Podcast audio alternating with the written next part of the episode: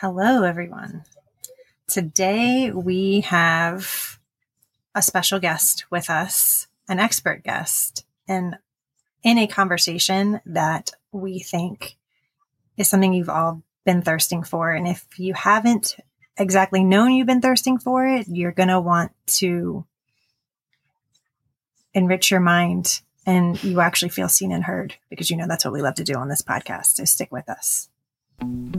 When you become a mom, you never imagine your child getting an autism diagnosis.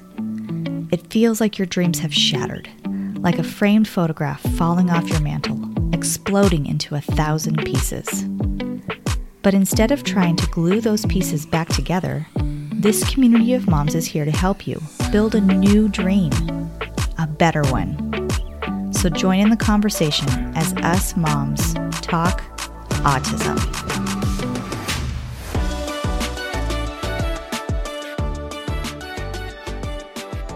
Okay.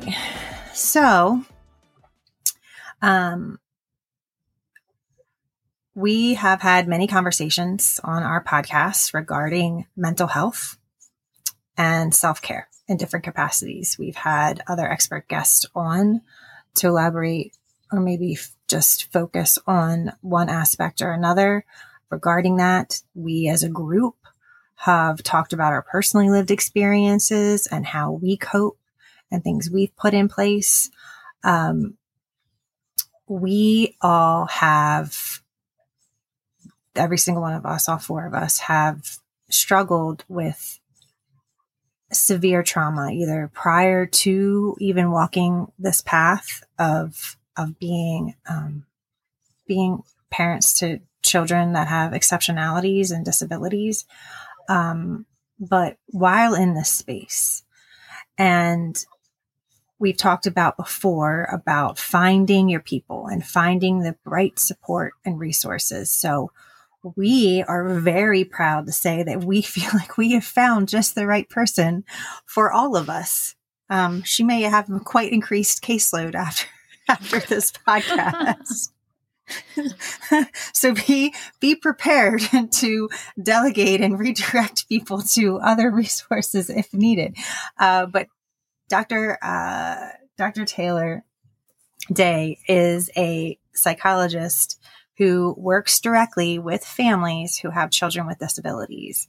Um, herself, also being a child that grew up as a sibling to a child with autism.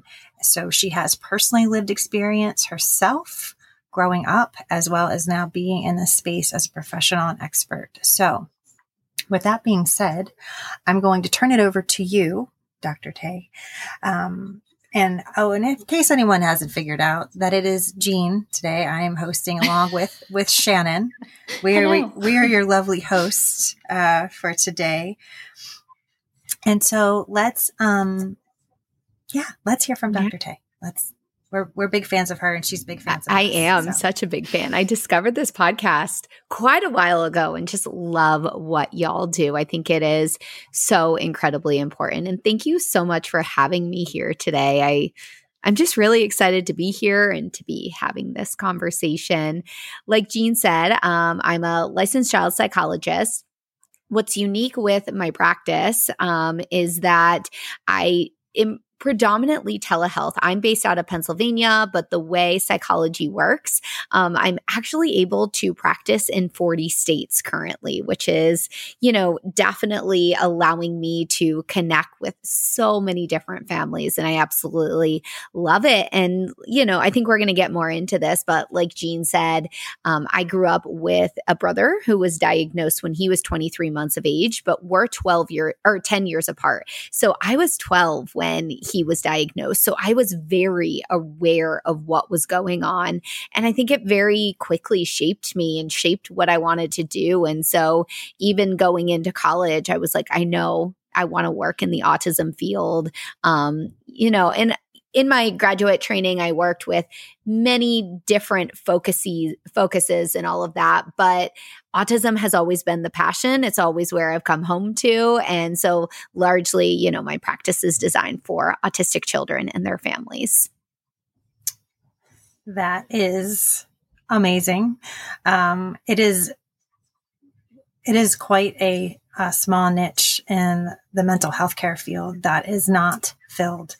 I know there is a huge thirsting desire for it. If you don't understand, if a, a clinician doesn't have understanding of what the care map and the anatomy of is to be a family, let alone an individual as well with, with autism, they are using they're just relying and leaning into, you know, family systems theory that does not apply to, you know, to our circumstances, our very unique and nuanced, challenging circumstances. So it's if and when possible, if you can seek out a provider that can offer that level of support that is can be life changing for you. And we've actually talked about that on the podcast. Brittany actually um, had talked about that on our peer to peer episode about her actually, and before finding us, before finding us, four fabulous or three fabulous women, she um, had that that level of support um, and how how incredibly helpful uh, that was for her. So, um, so I guess what um, with your your clinical focus is just more it is definitely specific to to children with all or families that have children with autism. Yeah. Is that correct? And i assume again because autism also has other many kids that have autism have other comorbidities as well. Um, do you find yourself you know it, operating from you know having to keep in mind those oh absolutely well. and i think that's one of the advantages of having you know broad training and specialized training in autism you know when doing i'll do diagnostic evaluations and it's not a family just coming to me saying yes or no, is this autism? If it's not autism, we need to figure out what's going on. If it is autism, are there these co occurring, you know, disabilities going along with it or co occurring, you know, mental health experiences? ADHD super common, anxiety super common. And interestingly, um, one of the things that I have started to notice in my practice is um, the PDA profile, pathological demand avoidance. Um, that has been a very, very common referral, both on the assessment side and the therapy side right now.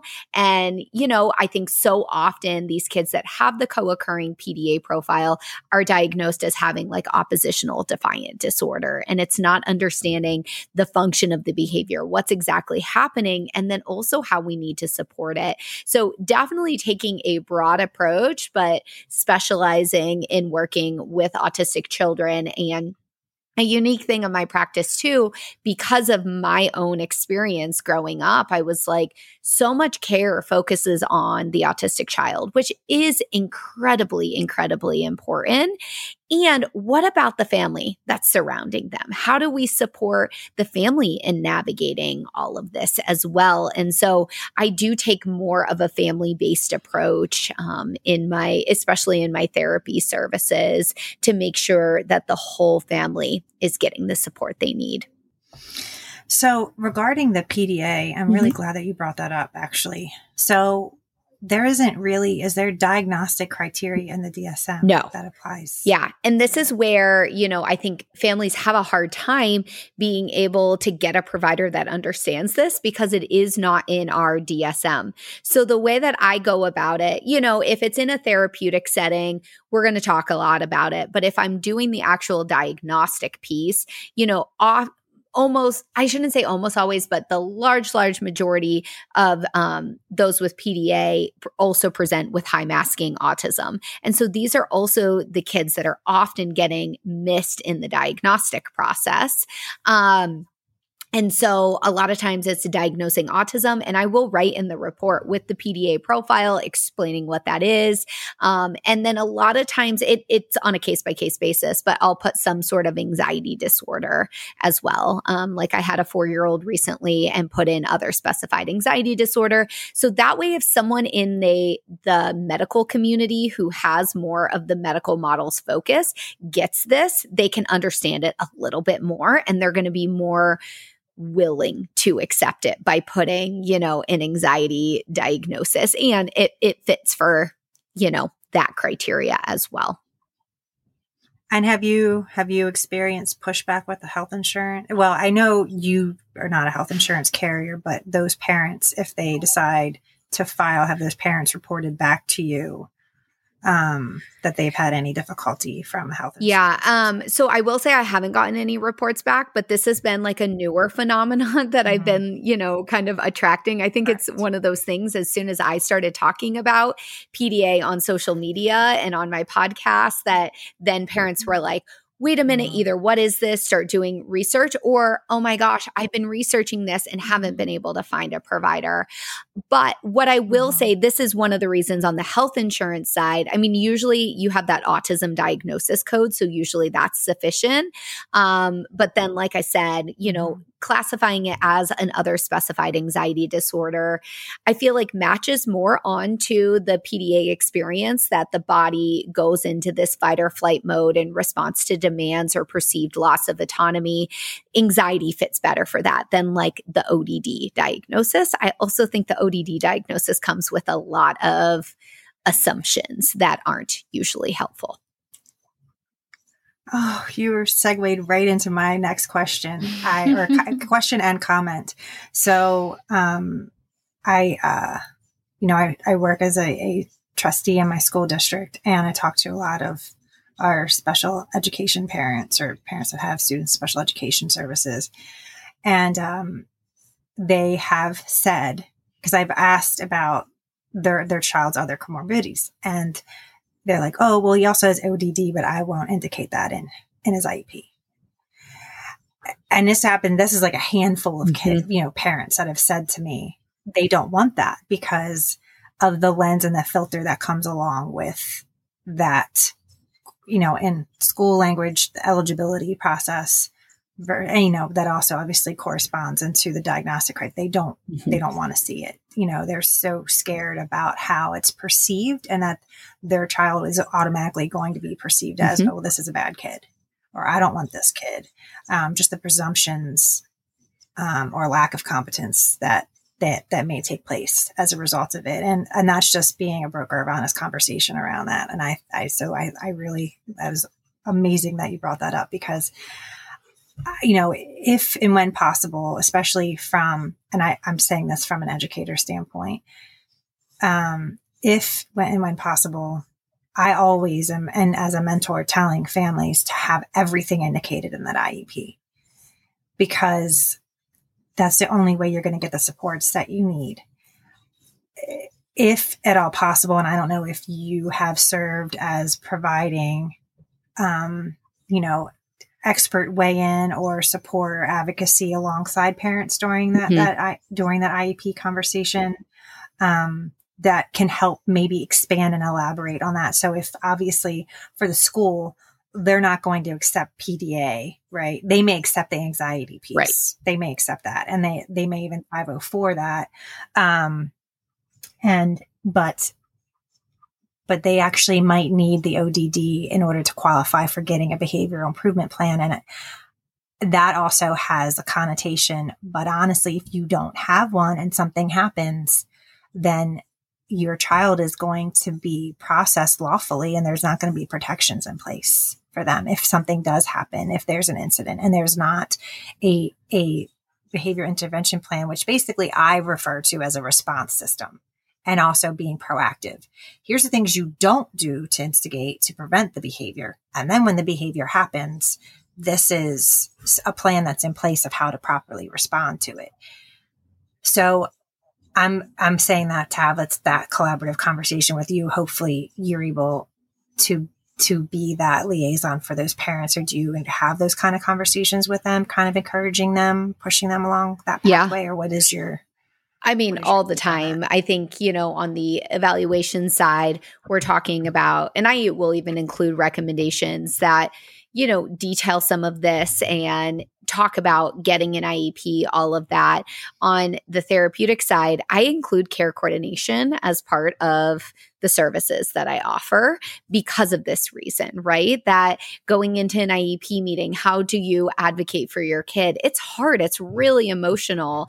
And also, I will say, I wish it wasn't like this, but, and I say this to parents all the time, that sometimes something coming from me versus them, you know, like the school system or other systems will take it much more seriously than sometimes they will from the parent. So I love being part of that advocacy team.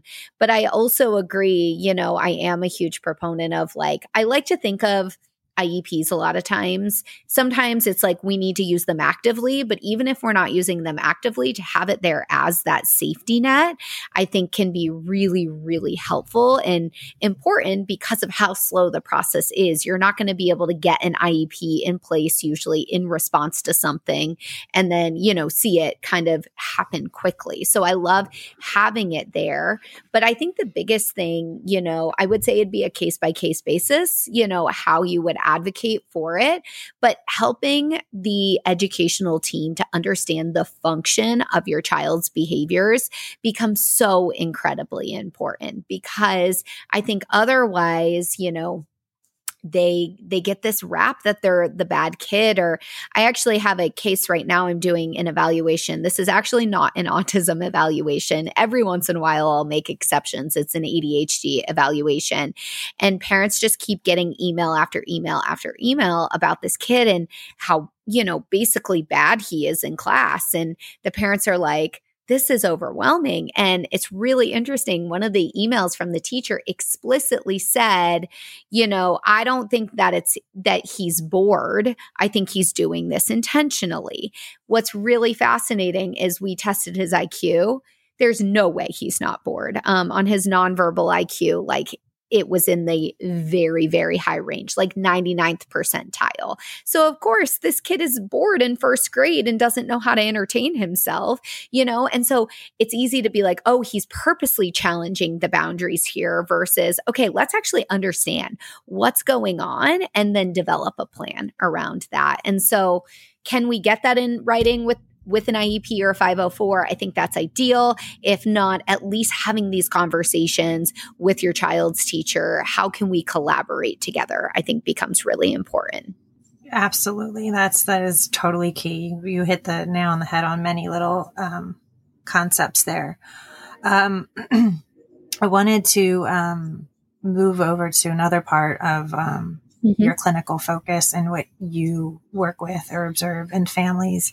And we noticed this again in ourselves, and I kind of hinted this, you know, in the, in the hook of this of this episode, is that we can get in really bad seasons and cycles with our kids um, and whatever we might be experiencing, either medically or behaviorally, and it's happening at an incessant um, pace and not letting up. There's no there's no sign of reprieve, no matter you know what maybe different diff, like either whether it's like you know therapeutically, you know, or it's done you know prescriptively through medication or it could be done again with all the other different um, interdisciplinaries of, of again using mechanisms in your child's IEP or if you have respite work, whatever it is, and you're just not getting that. And parents find themselves their their mental health is depleting and they're kind of starting to get in what I call kind of like the cycle of violence of of post traumatic stress. And I've read that criteria and I've read it a lot. It's come up a lot where it's saying, you know, the, the stress that a special needs parent or a parent to a child with autism or behavioral issues or severe medical needs is equivalent to, you know, um, any of our armed forces fighting, you know, in the military. You know, those are pretty serious claims and correlations to draw when you think about it. And most people in general are not thinking about how that how a parent could possibly be experiencing that. Um, I've witnessed uh, almost every single one of us um, on our podcast go through it. I know I had myself had had a diagnosis diagnosis of um, PTSD, and my last care um, clinician that I had was giving me the saying, yes, I definitely see, but, but because, and if you can elaborate on, is that chronic PTSD and, and that diagnostic criteria right now is not necessarily finding itself um, to land to be assigned to us in the roles that we have. If you can kind of elaborate, like kind of like what you see, what you observe, what you experience, and then, you know, how it parlays to the DSM, that would be. Yeah, absolutely. You know, I think one of the things is we don't often talk about this. I know you guys talk about this on this podcast quite a lot about, you know, the parental experience and all of this. But one of the things that happens, and I see this time and time again in doing diagnostic feedback, and I've actually shifted how I do diagnostic feedback in response to this too, you know, through my training, is parents go into action mode of, okay, you're telling me my kid has autism. What do I need to do? And what I see goes hand in hand with that action mode. So it starts early, it starts often. It might even start before the diagnosis ever happens. Think about how many times, if this was your experience, you were told no, that you're crazy, that that couldn't be possible. There's no way your child is autistic, all of these things. So the foundation's already building. And then you get the diagnosis, and it's like, okay, what do we do? You hop into action mode. Well, action mode often comes with emotional suppression of just kind of pushing it down because there's not time and space for those emotions. And then there's this cumulative effect that happens over time. And so I think this is one of the reasons, one, we don't often talk about it but two we don't often see you know any sort of diagnosis come for parents following their child's autism diagnosis is well they're also not always seeking help and you know going to a therapist and you know mm-hmm. making space for their own their own needs but i also think because it's this cumulative effect it's not this like one thing that happens that creates this you know PTSD, so to speak, reaction in regard to it. It's not like automatically your child gets the diagnosis and then you're having all the symptom criteria of PTSD come up. It's again, it's it's building slowly, I think, over time. And I think a lot of it is our medical system does contribute to this, where, you know, not seeing and hearing parents, telling parents, no, you can only do it this way, or you're wrong. And parents are having to fight tooth and nail over and over and over again to get the supports they need. School, I mean, school can be a similar experience as well. And so I think that is really contributing to the fact that we don't talk about this a lot. I think it's not something that's often recognized. Um, but what is also complicating it is in the United States, we use the DSM 5, um, the diagnostic Diagnostic Statistical Manual 5th edition and we're in the re- the text revision version. But it literally says as part of the criteria that in order to meet criteria for PTSD it has to be related to you know areas um I'm trying to sorry I'm scrolling. Um in terms of areas mm-hmm. related to actual or threatened death, serious injury, or sexual violence. And you have to have that initial criteria before we're looking at symptoms. Well, an autism diagnosis doesn't fit in that, you know, clearly. So I think that's complicating it. Um, and then you asked about um, chronic PTSD, so CPTSD. Um, you know, that's recognized in what we call the ICD 11. So, this is the worldwide version of how things are diagnosed. Just in the US, we use the DSM 5. And so, there are different criteria in the ICD in terms of how PTSD is diagnosed. And then they also added the CPTSD because I think what they were I don't know. I haven't researched the whole like etiology of it, but I think they're they're realizing that there's things being missed by this PTSD criteria and that, you know, it needs to be expanded so that people can get proper treatment.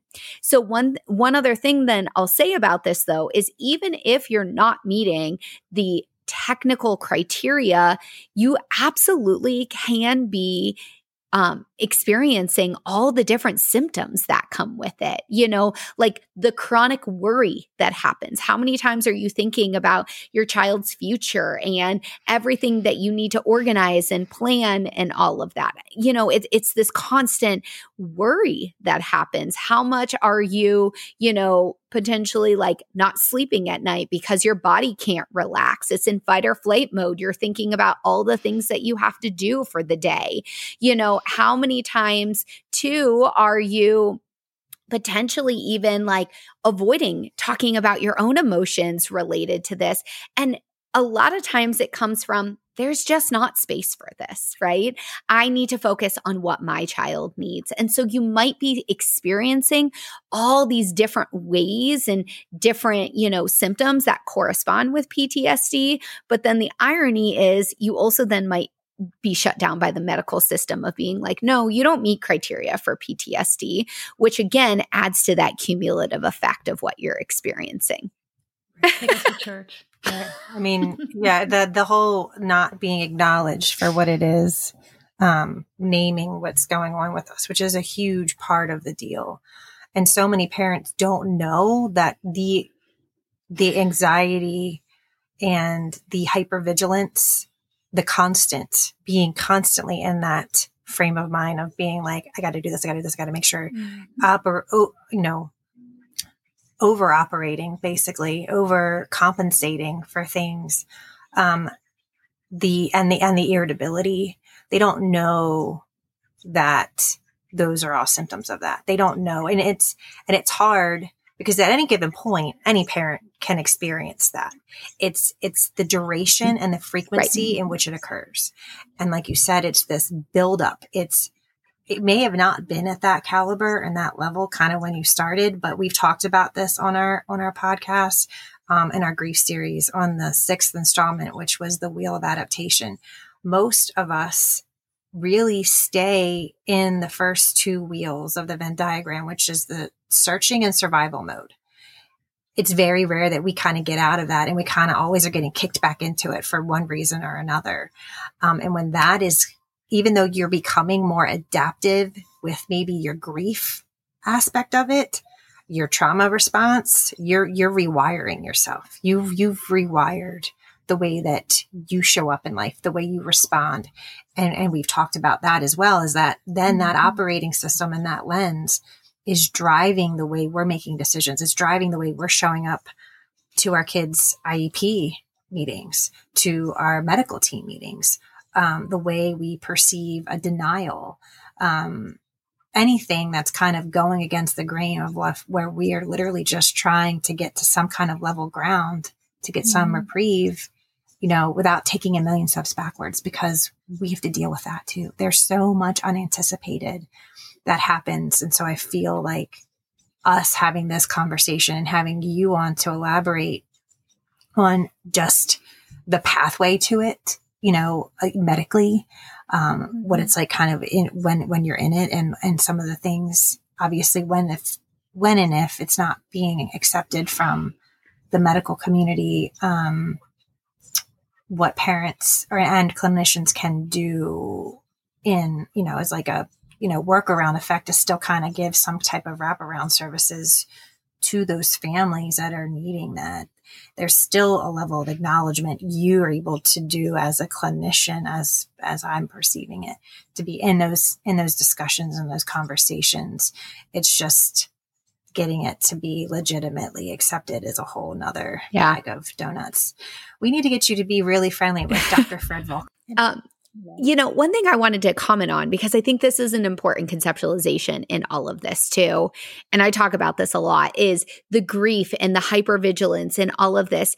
It is not your child's fault, right? We're not saying that you're grieving them. It's that our systems aren't supportive of you being able to parent the way that you want to, of your child being able to live the way that they want to.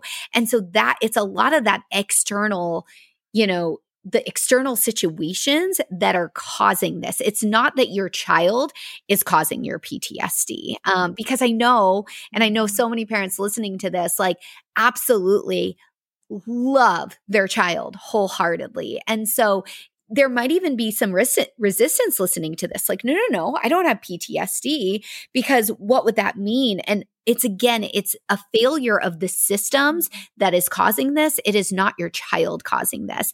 And I also think that that can be a block sometimes for parents seeking help themselves is they don't want to seem like they're just complaining about their child or trying to pin it as the reason that they're mm-hmm. feeling this way. And I just want to clearly separate that, you know, like that unconditional love can still be there. And that is actually likely one of the reasons that you're experiencing so much is because you love and care for your child so, so much that you're willing to do absolutely anything, but then you're getting resistance after resistance after resistance from the systems. And we live in a very neurotypical world. Our world was not set up for autistic individuals. And I think we're slowly starting to see that shift, but it's slow.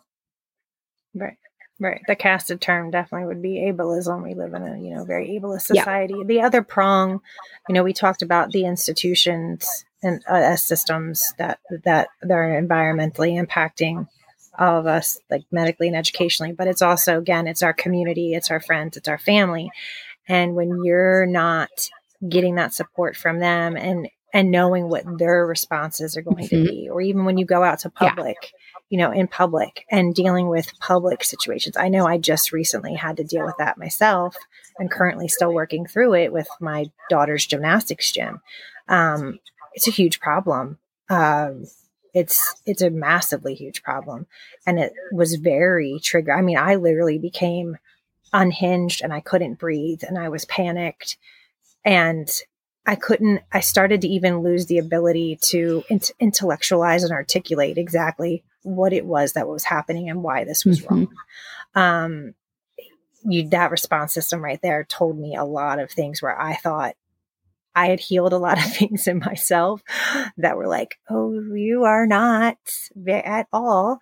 Um, and I, I want to actually draw this around to, you know, Shannon right now on her platform is being very open about what what she's experiencing in her body as she's going through what what and experiencing and fielding and mitigating what's going on with her daughter and where Gracie is right now.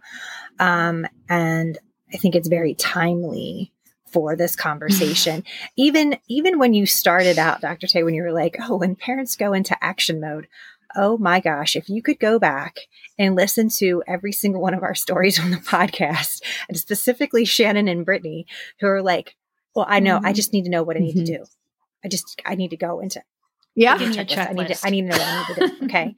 like you're talking about like total like A type drive. They were like the po- I mean, I was too, but I don't I didn't portray that necessarily in my story that same way that that they deliver it. And I'm like, oh my gosh, that's that's Shannon. So Shannon, do you do you mind like talking a little bit about kind of like you know where you, where you are, what's going on, things that you're doing to even like I think that's important is that while we're walking this conversation is recognizing what's going on with ourselves and trying to mm-hmm. cope what that looks like. Yeah, I'm glad that my complete breakdown is timely for this podcast episode. makes, makes for great content. Um, well, it's funny because, you know, I had just been dealing over the last year of just like feeling exhausted. My anxiety is worse, like working out extremely hard, nothing changing. Um, I have a whole fitness background and I'm not even going to dive into that, but just like it was very noticeable that things were not right. And I was constantly stressed and did a ton of testing that um, you know, unfortunately, one is not covered by any insurance. So it's not available to some of our community because of that, because it's expensive. And um, ended up finding out that I was in adrenal fatigue. And then, of course, depending on who you talk to, if you're a Western medicine doctor, they're not mm-hmm. going to acknowledge that, but a naturopath will. So, you know, that sort of thing. But um, in having to just really completely dial back everything that I had been doing, um, realizing that the workouts that I've been doing were only putting even more stress on my body and having to, you know, I mean, I tell everyone that I am the queen of sleep hygiene. Like, talk to Jean about my sleep hygiene. Like, I. She is do not. She has got a bedtime, sleep. and it's for it's mm. legit, mm. like for real. Mm. Don't even. If people get like a Marco Polo or a text from me past like eight p.m., they're like, "What is happening?" Because I'm crazy. Um, but starting to wake up in the middle of the night, not being able to go back to sleep, and heart racing, and feeling like I have an elephant on my chest, and um, which of course is a panic attack. And when my doctor told me that, I was like, ha ha ha, ha. I don't have panic attacks. That's hilarious, right? Like, and I think it all it all really boils down to kind of what we were talking about earlier, and that is that I think that we are we become masters of masking what we're actually going through. And I don't think we do it on purpose. Like, I've been told so many times by people, like, you do so much and you're, you know, you're so successful and you do so many things. And I tell them all the time, like, you don't see the mess behind the scenes. Like, okay, I'm getting this stuff done, but I'm like just trying to keep my life glued together at this point. Um, because we don't like I'm not getting on Facebook to have a panic attack, right? Like I'm not getting on Instagram stories in the middle of a panic attack. And so people kind of think that we have it all mm-hmm. together and that we can manage. And the problem with that is that then we have lived this highly stressed life for a very significant you know period of time. And personally you know i got on our stories talking about it the other day because i think the majority of the moms who listen to our podcast are probably in the preemptive stages mm-hmm. to what i'm dealing with right now. And i'm at a point now where my cortisol levels are flatlined. They like they're not even up here yep. anymore. They were up high for so long that they are now tanked um, and just trying to figure out sort of how to put it all back together. And learning to take time for me and i've been trying to go on walks every single day to get in the sun you know for vitamin d and for you know just all the other purposes and getting into somatic stretching and you know breathing techniques. And this i am a girl who like i'm like yoga? No. Like no. I i like lifting heavy things. I like you know so it's completely out of my comfort zone. But just trying to talk to our audience about how to catch it right. before it gets to this? Like how do we how do we address it? How do we realize i you know i told the girls i had a total meltdown with my family you know a week ago where i was just like i need help. And i think part of it is um you know, my husband is wonderful and he's like, all you all you have to do is ask. Like if you need me to pick up Gracie, I'll get Gracie. Like if you need me to do all these things and I had to explain to him that it's not logistics. It is everything else that is on my shoulders. It's all the emotions, it's all of the stress. It's, you know, like oh, you may take her to the doctor, right? But then I'm still stressed about the doctor's appointment and what goes right. on and scheduling the next one and what's the next referral. And now we need to see a psychiatrist. And now, you know, so um how do we help our community members to where we're not at the point of, you know, adrenal fatigue and losing our minds on our family members? You know, how do we you know what I um there's a well something that you said that was really profound the other day, just the way you said it. And I don't know if we can, if it can be reiterated the same way, but you said it to us is that what you've taken notice of is that, and it wasn't you blaming, it was that when these things come up, like when things are, when you're going through this season or having episodes, even if they're minor, or maybe an indication of an episode, that you are noticing that this is coming and showing up in your body.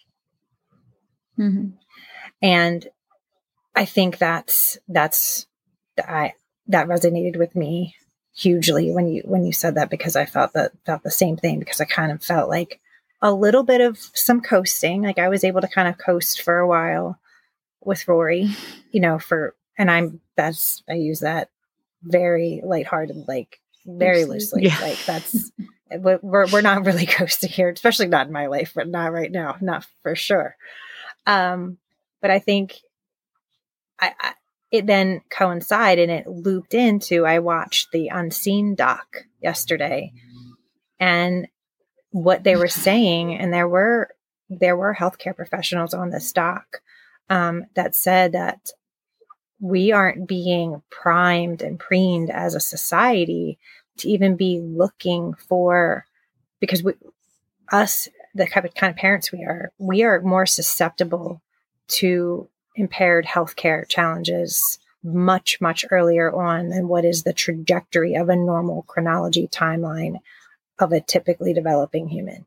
And so when you know a 30 year old parent is coming in and they're experiencing you know maybe they're having a heart attack which some have you know or they're experiencing thyroid issues or they're experiencing other things going on with their mental health or they're experiencing pain in their joints you know at such young ages they're like oh no this we, are not even going to look into this because they're they're not they're you're too young mm-hmm. for this because they're not my primary care doctor did that at 37 he wouldn't test my hormone levels because I wasn't right. 40 yet. They're not, so I should be just be totally exactly. Fine. And so the healthcare industry is totally not wired to think about the anatomy of what it is to be the kind of parents we are, things are happening to us at a much sooner t- um, age in the timeline and time span of things than they are um, a, a typical typical parent. I mean, it just that's just the, the truth of the matter. Yeah. And I think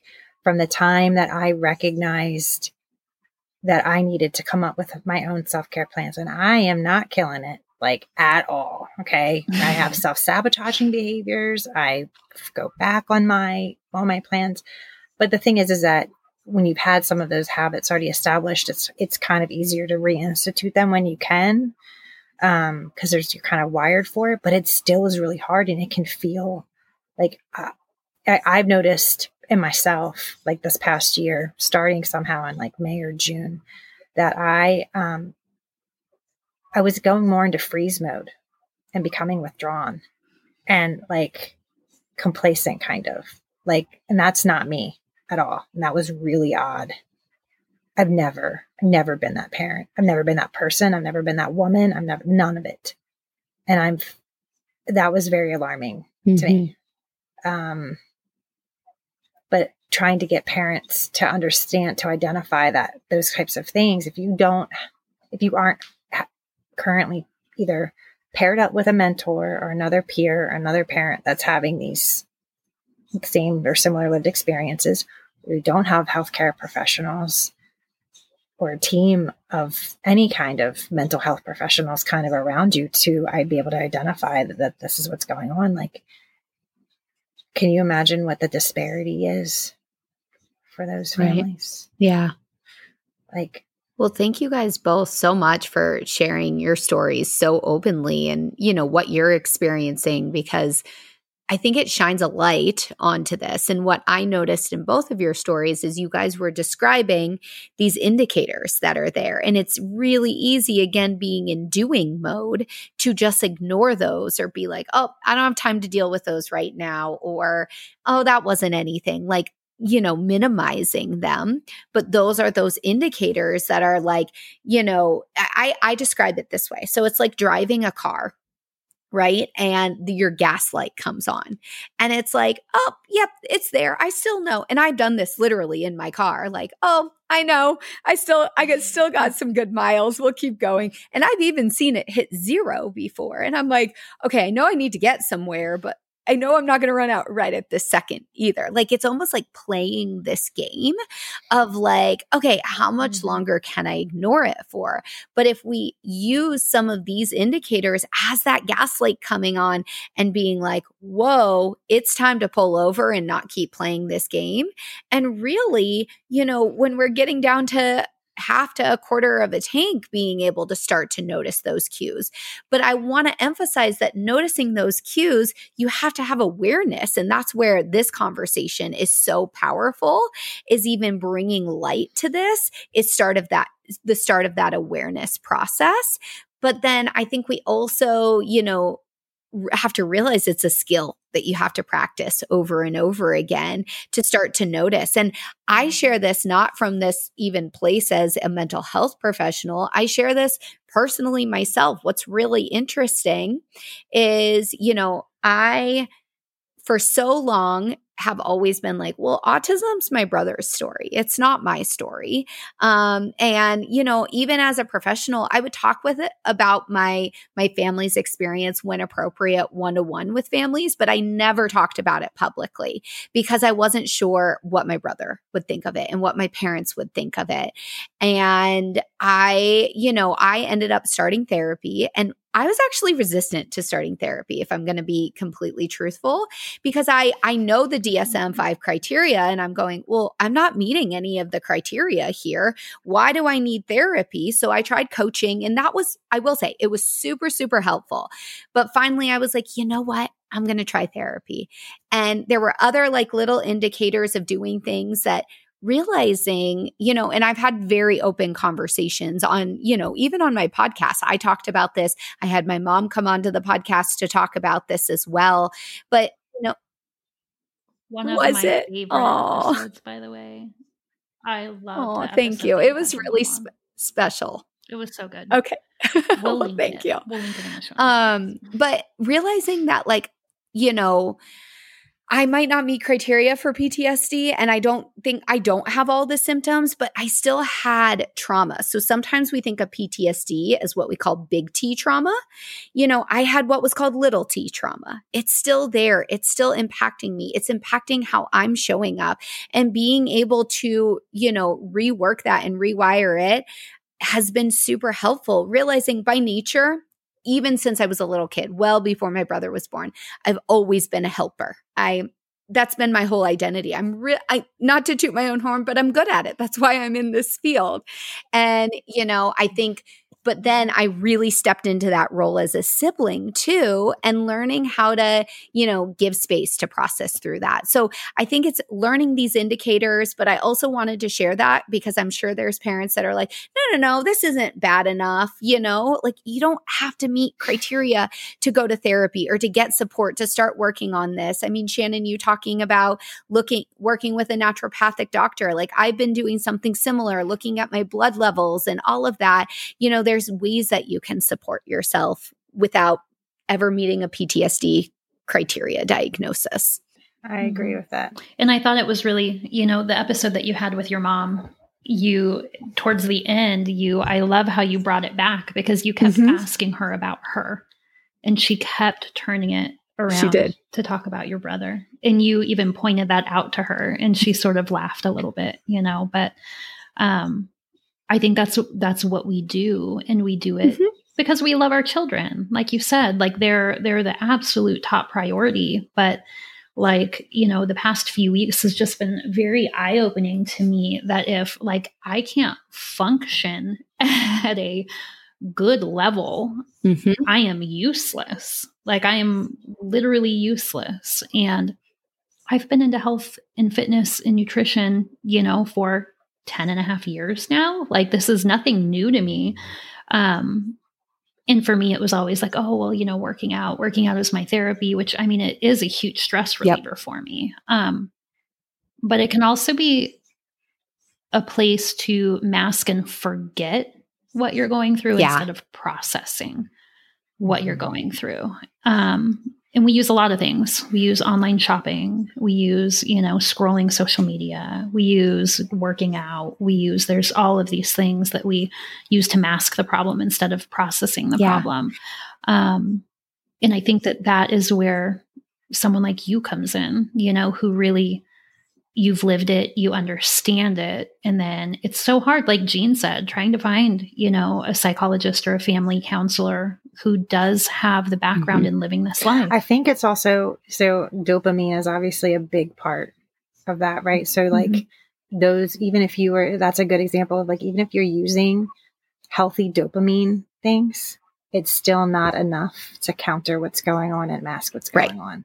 I think that is profound because I follow so many neuroscientists um, that talk about again our you know, ba- balancing and finding our healthy hormones and, and, and focusing on, on healthy activities in our lives that are going to give us those boosts versus, you know, and, re- and finding replacement behaviors basically, you know, and, and mind you, another thing that I struggle with so much so is so much that is in that kind of, and I'll just kind of be like personal development, mental health field, again, doesn't have the lens or understanding of the type of parents that we are. And that's a missing link. That's a gap that needs to be filled. Um, hint, hint, wink, wink, mm-hmm. Shannon. That might be your next thing. Mine too. I mean, I'm not going to lie. Like, I've been as a developing constantly thinking about how I'm curating, like being a mentor and really what's going to help families. What I've always struggled with, because Shannon and I both geek out about personal development, I find that they're grand and they're great, but it doesn't universally apply to us. And it, it actually dismisses the nuance of what's going on in our lives. And that kind of has to be configured in it. And I think, and Shannon's a very good communicator too. So, like, she herself, when she's talking about herself and her own self awareness, like, she can like break a lot of that down. She can dismantle that. She can take what it is that she may be hearing from this coach or another coach and being like, okay, this is how I'm going to scale it to my life. But to parents like us who our mental load and at at large is already so compromised by everything that we're juggling, it's like that's just another yeah. thing to do to try to kind of figure out and it's like trying to tap into a direct resource that that can serve yeah. that and i'm glad that you touched on the on the sibling aspect of it one thing i wanted to point out that i thought was also very um, reminded me of myself. And then our other co on our co-host Brittany is that one of our coping mechanisms is that we intellectualize everything.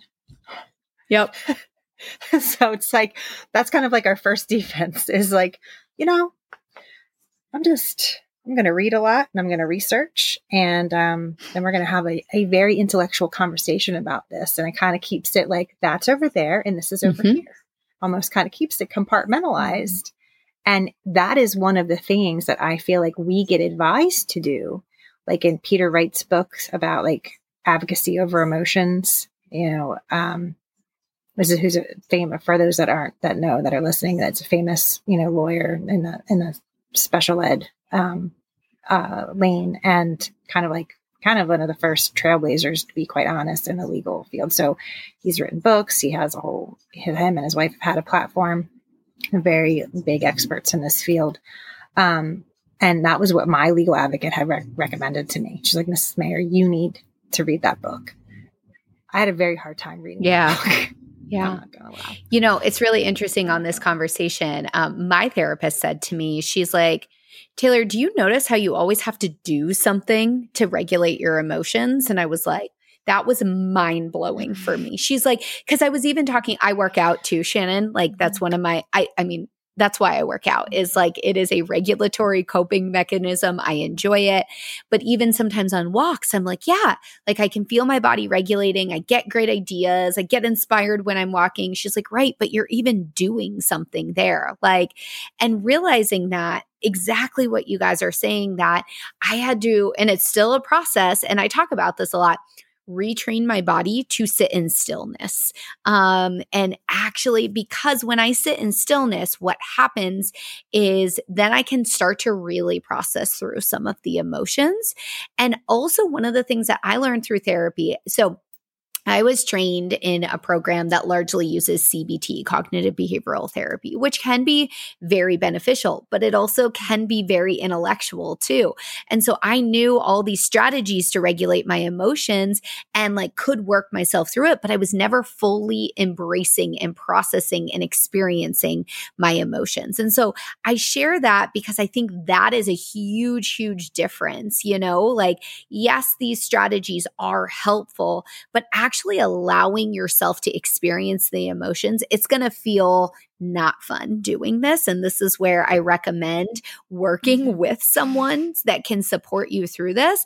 But that's going to be incredibly, incredibly important. And even in diagnostic feedback, that's something I like standardly say to fa- families, no matter what sort of reaction they have to the diagnosis, is I want you to be prepared the emotions that are going to come with this and that you need to give yourself space to process these emotions because again and i, I describe action mode is probably going to kick in. You're going to say i don't have time for this um, but it is so incredibly important for our own nervous system and actually it's in, incredibly important for your child's autistic nervous system too because what we don't realize a lot of autistic children are hyper in tune to their environment.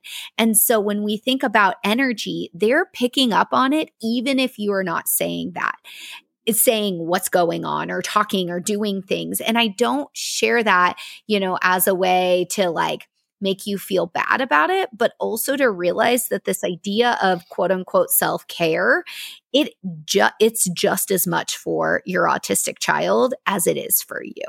Oh my God. Mm-hmm. I'm so glad you brought that up too, because that's so on point. And I have to tell you, that'll be part of, yeah. But I'll, I'll, I'll segue into. I know we could talk for forever. Into, I know. Oh, that's I know. I know. But like, I, I will, I, um, seg- when we segue into like doing our peak of the week. So, you know, every every episode we share a highlight, whether it's personally, professionally, about our kids, whatever.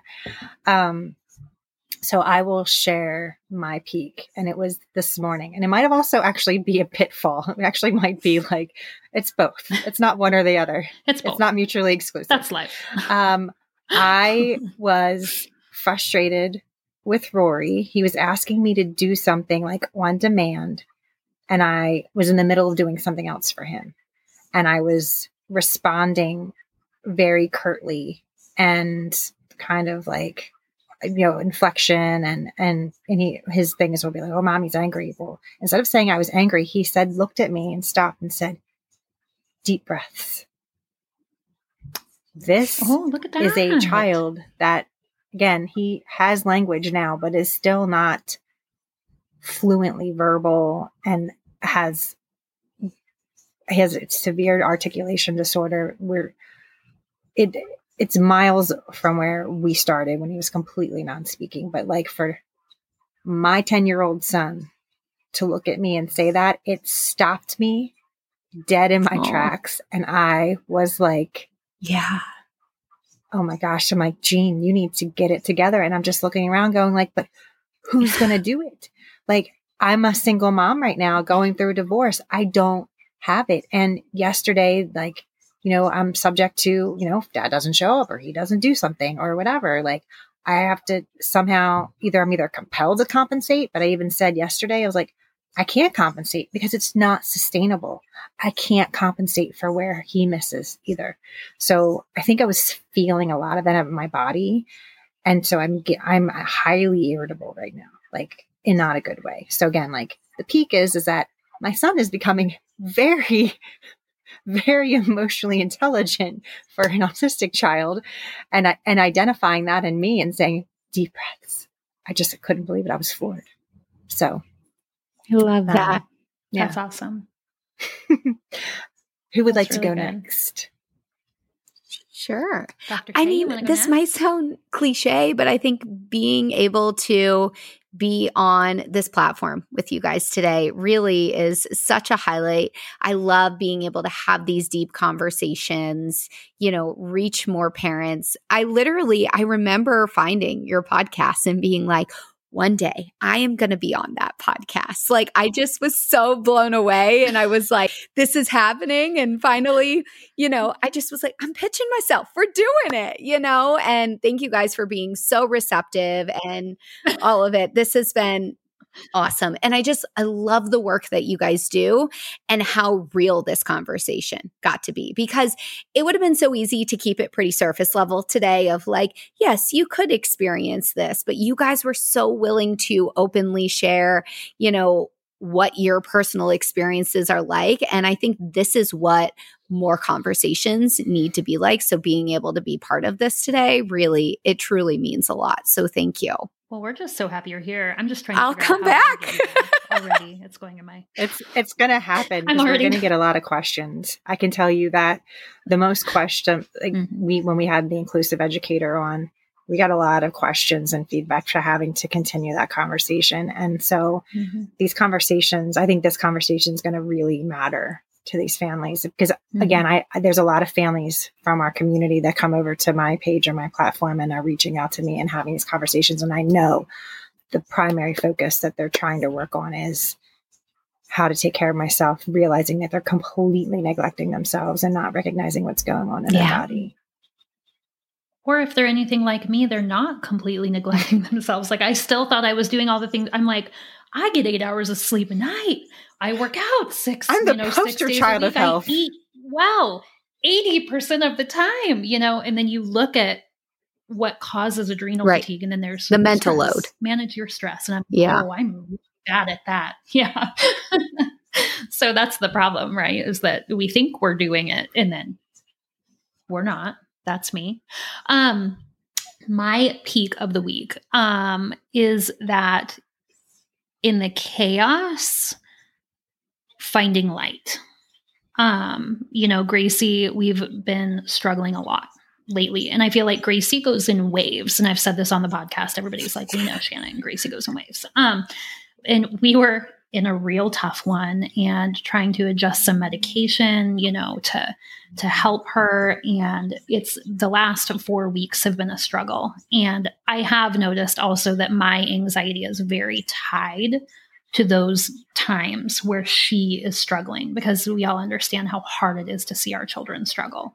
Um, it's not the wish for a perfect child, it's not the wish for perfect behavior. It's mm-hmm. just wanting her to feel good in her skin, you know? And um, Jay and I looked at each other the other day. We were sitting on the couch, and um, he says, Man, she's really been hearing us well the last week. And I looked at him and I was like, I know, like the connection is there. It's not just like her following a demand, right? It's just like the connection and some of the things that we're saying to her just seem better. And I looked at him and I said, Do you, are you recognizing that that always seems to come after one of these really hard periods? And he's like, Yeah. And Jay and I do not agree on a lot of things. we, we do and we don't. But, um, but just that moment of, you know what, like the last month, it's been really hard and I'm not sleeping and I have anxiety and I'm a mess.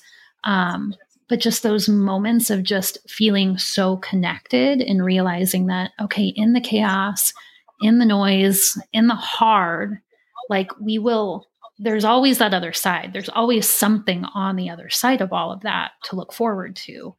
Um, it doesn't mean we're not going to have another one. We go in waves. There's going to be another one. But just that moment, you know, just looking at her and looking at him and being like, we're all like we're all here. We're all here on the same page. Well, honey, really we nice. are lifers. There is no end in sight for us. No. And that's also no. a different type of life and a different type of mm-hmm.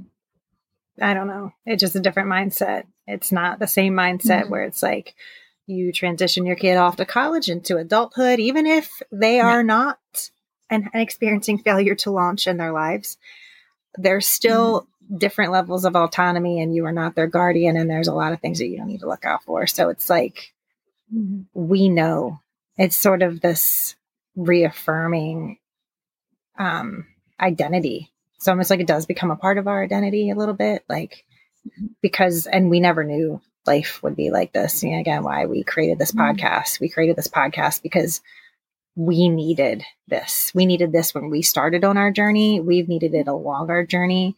We do. We still have each other. Like we do this for mm-hmm. everyone else. But by, by doing this for everyone else, we are helping ourselves for sure, 100%, percent mm hmm because it has to keep us aware. We can't continue to yeah. engage in this kind of work and these conversations if if we are not personally being self-aware and also helping each other be aware there's many things that y'all have pointed out to me or we've pointed out to each other that may have not either been on our on our radar or not really recognized or not willing to recognize mm-hmm. so there's a i mean i know myself that lack of i really identify with what you were saying dr tay about like our own lack of perception I definitely struggle with that at times, even if I'm like, mm, I do see it, but I'm not. mm, no. um, but this is awesome. And this relationship will continue, no, un- undoubtedly. I know that we'll continue these level of conversations for sure. Um, I'm excited to hear, you know, how like all of, you know, our listeners out there really do receive this information if they find it to be pie I hope. I can't even wait to re listen to it, to be quite honest. Not that I want to hear myself, but I want to hear the meats of our discussion because I know I'll get more out of it. Um, so, Doctor, where, how can people find you online or, or how do they locate yeah. you or I mean, I'm really active on social media. So, I mean, Instagram's a great place. Instagram and TikTok, it's the uh, Dr. Tay with periods in between, um, Dr. DR. Um, also, if people are interested about learning about clinical services, they can go to my website, which is drtaylorday.com. Um, you can schedule a free consult call to chat, see if, you know, I could be a good fit to support your family. Um, or you also are welcome to email admin at drtaylorday.com if you have any questions. And you did say in the case that obviously you weren't able to accept them in their caseload. You, I think you had said, and I, and this has been my previous experience with clinicians. You're kind of like roped into, tied yeah. to other clinicians and like other states, other locations um, and other services if if that would come. absolutely. And you know just to be forthcoming is practicing in all these states and the way that i've designed my practice. It is a concierge practice. So i don't take health insurance. Um, and so that's something too. If you need to use it you need a resource i can try to help you you know navigate if that's something as well. I can't promise that. I will say there Unfortunately, because of how health insurance works, I think a lot of clinicians have moved away from that, mm-hmm. which I know does not make things accessible for families but trying to do what i can. And i will say in the the nearish future i'm also hoping to make courses too that you know are more affordable and accessible so parents can learn the information you know and have these like conversations and more in-depth strategies to be able to support them and their families. And that's perfect um, tie-in to to actually indicate. And so when I always tell people, you know, again, if they are trying to find those kind of resources, trying to, um, if, if they are, and it's adamant that they need to go the pathway of, of channeling health, health insurance. One, some things to look at is the at large parent to parent organization. I work for the Texas chapter serving the Texas chapter, the ARC. There's local chapters, state to state, Easter Seals, those are just to name the major some major three. There's other ones. There's many. There's family voices um, organization if there's not a parent to parent. Um, and one place i know that they have had professionals like yourself that geared to supporting families like ours are through the children's hospitals. So like if you have a children's hospital in your area um, that can be a resource for you maybe trying to as a starting point if you again you need that in person or you need to look at go exam you know to to go the pathway of, of health insurance yeah. i always like to make sure you know there's a myriad of resources but for you know for me sometimes again like the relationship and being able to dial right into someone and not have to go through all those hoops of right. bureaucracy um, is also a really nice thing and it can alleviate a lot of stress because those are just adding to the pile of stress but just so people yeah. know there's experience out there i will say um, real quick it was um, so, um, also okay. if you want to navigate those or you're trying to find a provider um, why don't I give you guys the link for my free resource too that talks about how you can find a neurodivergent affirming provider that's really going to provide, you know, more of this support and just not come from this mindset of like, oh, we're just trying to cure autism. Um, and, you know, some of our conversation today. Thank so I think that could be a that. good resource for families too. Yes. And we didn't really elaborate yeah, email us the link. Yeah, email us on the okay. link because I'll put those in the show notes too. And in the email, we send out an okay, email every perfect. week. I'll make sure it's yeah. that would there. be awesome because we didn't really tie into that. And I like that you actually had mentioned that because that's super important. Mm-hmm. And many of our I would even say, I'll just say podcast partners, other guests that we've had on the show. Um, that's part very much part of their platform. And whether they're clinicians or they're educators, that is, that is their headspace. That is their mindset. That is yeah. our mindset. And we are hungry for more tools in our tool belt for, for people like you. So thank you so much Absolutely. for saying that. Um, thank you so much yeah. for being on with us today. This is so, so thank awesome. Um, so thrilled and so grateful. Uh, so to find us, for those that may not be familiar, you know where you can find us at Moms Talk Autism on Instagram. We also have a website, momstalkautism.com. Um, in there, you can directly dial into our, our podcast episodes if you don't, if you're not already dialed into uh, other podcast player. Uh, but we also have a merch shop Um, so make sure that you go in and you access that if you're looking for any Moms Talk Autism because you asked for it. We you asked for it, and we made ourselves rise to the occasion. Um, and it is evolution and progress, so a continuous evolution and progress. But we had to start somewhere. So, thank you for everyone listening in, and we hope you deep find deep value in, in the content provided today, and you are able to connect with Dr. Tay. She's amazing. Um, and uh, take care of yourself. Seriously, even do one thing for yourself today. That's your call to action. That was very small mm-hmm. thing. At least do one thing for us. If you listen to this episode, that is your homework. So thank you. Take care. Talk soon. Bye. Bye, guys.